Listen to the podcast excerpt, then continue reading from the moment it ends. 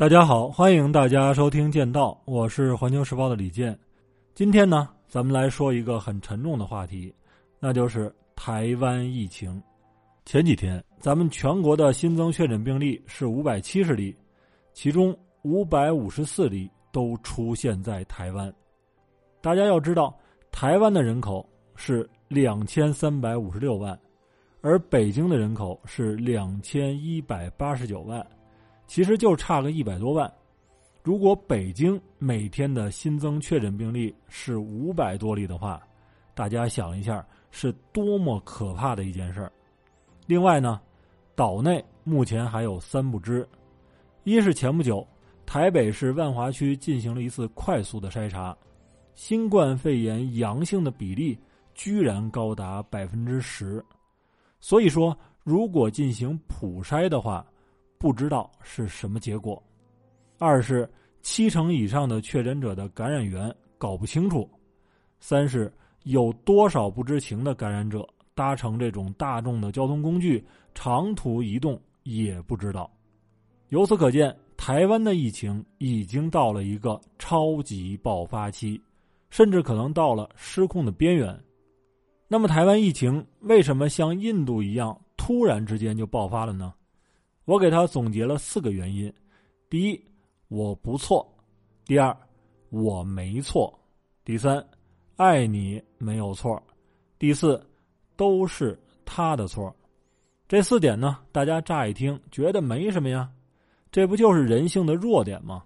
咱们每个人都会有争功诿过、死要面子活受罪的时候。前美国总统特朗普不就是一个特别典型的例子吗？但是我想告诉大家的是，这确实是人性的弱点。但如果一个权力机构这么搞的话，那么他背后一定是充满了政治算计。在他眼中，人命一定不是最重要的。咱们先来说一下第一条，我不错，那就是台湾当局一直说自己是抗疫的模范生，在相当长的一段时间之内，他的数据确实也很好看。这主要是源于两点：一是早在去年的一月中旬，也就是在过年之前，咱们大陆这边都还没有启动全面抗疫的时候，咱们就邀请台湾专家到武汉进行实地考察，考察疫情，这就为台湾了解和防范疫情争取了大量的时间。二是台湾是一个海岛，它防疫要比大陆简单的多，其实就俩字儿：封岛。只要严防外部的输入，就能在很大程度上遏制疫情。所以，从防疫的角度来看，台湾初期做的还是可圈可点的。但最可怕的是什么呢？是台湾当局要拿防疫的成果好好的搞一把政治消费。台湾方面说：“我为什么防疫搞得好呢？因为我的民主体制好，我的价值观好。”这话呢，听着就有点不太正常，就好像说。我没病，是因为精神文明搞得好。咱们有一句老话叫“事出反常必有妖”，台湾这么搞是有很强烈的政治目的的。大家都知道，台湾当局在国际社会有两个核心诉求：一是抱紧美国的大粗腿，越紧越好；二呢是增强国际能见度，最好能够成为网红。这两件事吧，都缺一个。堂而皇之的借口，在以前，他可以强调自己的经济水平和比西方民主还要民主的民主，但是后来呢，经济有点不太行了。台湾以前号称是亚洲四小龙之一，现在又从小龙变成小龙虾的趋势。台湾市民主的口碑呢，也是越来越差，什么议员打架那都不算事儿了。我去过两次台湾。还在他的这个新闻节目里边看到，有尼姑瞪着电视镜头对台湾地区的领导人破口大骂。那么，经济和民主这两张牌贬值之后呢？我没病就成了台湾手里的一张牌。在去年八月，美国卫生部长阿扎访台，他是一九七九年美台断交以来访台的最高层级的美国内阁官员。那么，这种政治突破就是借助疫情打的擦边球。借助疫情，美台关系升温的同时呢，台湾还想在国际组织方面有大的突破。从五月二十四号到六月一号，世界卫生大会通过视频形式举行。那么，这个大会连续第五年拒绝了涉台的提案。在此之前，台湾摆出了一副势在必得的架势，因为相比于国际刑警组织和国际民航组织等这种机构来说，台湾认为世卫大会似乎更好突破，因为它是卫生领域的，没有那么敏感。再加上他到处宣扬自己抗疫很牛，G7 的外长会在他们的公报里边明确支持台湾参与世卫大会，美国那边呢也是喊得震天响，似乎想把台湾直接就扛进世卫大会里边。但是有一点就特可笑，就是七国集团虽然表态支持，但是没有一个国家愿意正式提案支持台湾以这个观察员的身份参与世卫大会。因为他们都门清，在这个大会里边，一个成员一张票，他们只是七张票而已。虽然再次遭遇失败，但只要保住抗疫模范生的这面锦旗，就能打出好多牌来。这就出现了一个怪现象，也就是台湾这次疫情大爆发的根源之一，那就是台湾当局以各种各样的借口。拒绝对所有人进行核酸检测，他们叫普筛。其实从去年五月之后，大陆和日本就多次查出来来自台湾的输入病例，这就说明什么呢？说明病毒一直在岛内隐性传播。但是台湾方面要么就极力否认，要么就跟别人说核酸检测不准，查出来的人都是伪阳性。不少台湾防疫专家都说：“咱们来一次普筛吧。”一共才两千三百万人，筛一次就能找到隐藏的感染源，但是台湾当局的说法是，如果实施普筛，可能会因为受检者的病毒量不足，而验出伪阴性，让筛查是阴性却带着病毒的感染者到处晃悠，反而会增加传播的风险。那么他们后来又说，普筛会浪费医疗资源，增加医护人员感染的风险。直到现在，台湾当局打死也不搞普筛，因为掌权者担心真实的疫情会造成政治地震，震碎他们的光环，把他们镇下权力的宝座。那么，台湾疫情大爆发的第二个原因是，我没错。为了维持防疫模范生的人设，在台湾负责防疫的陈时中还发明了一个新词儿，叫“校正回归”。这样就会使得每天的确诊数字不会太难看。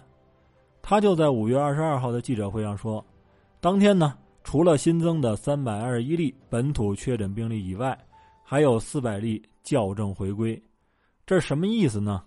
就是几天之前发现各地的医疗院所报上来的裁剪数量和检验结果不一样，加上简化通报流程以后呢，又突然多出来四百例，没有办法确定确切的日期。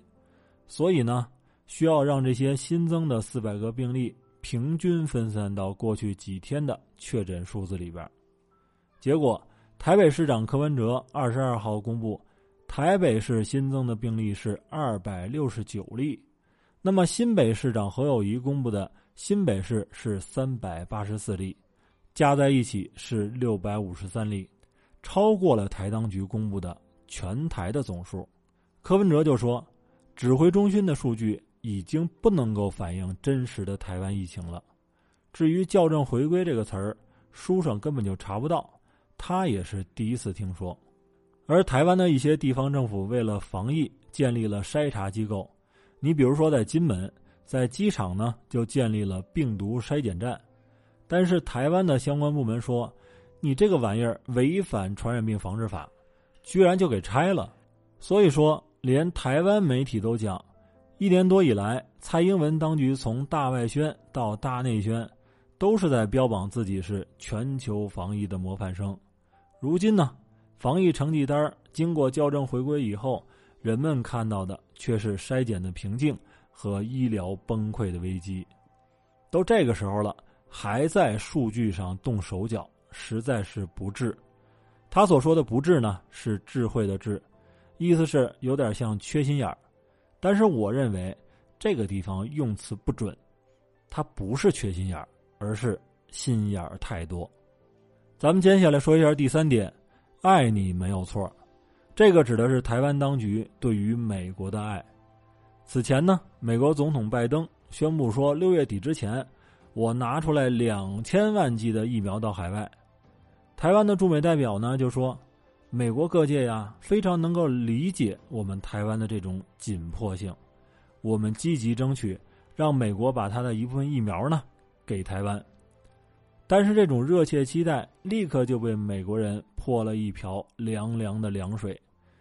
美国在台协会的处长厉英杰在他五月二十六号卸任的时候说：“美国会根据确诊率、医疗体系的能力和接种的比率作为给疫苗的标准。”台湾目前的确诊率和人数还算是比较低的，那么听了这个话以后，好多台湾人都特别生气。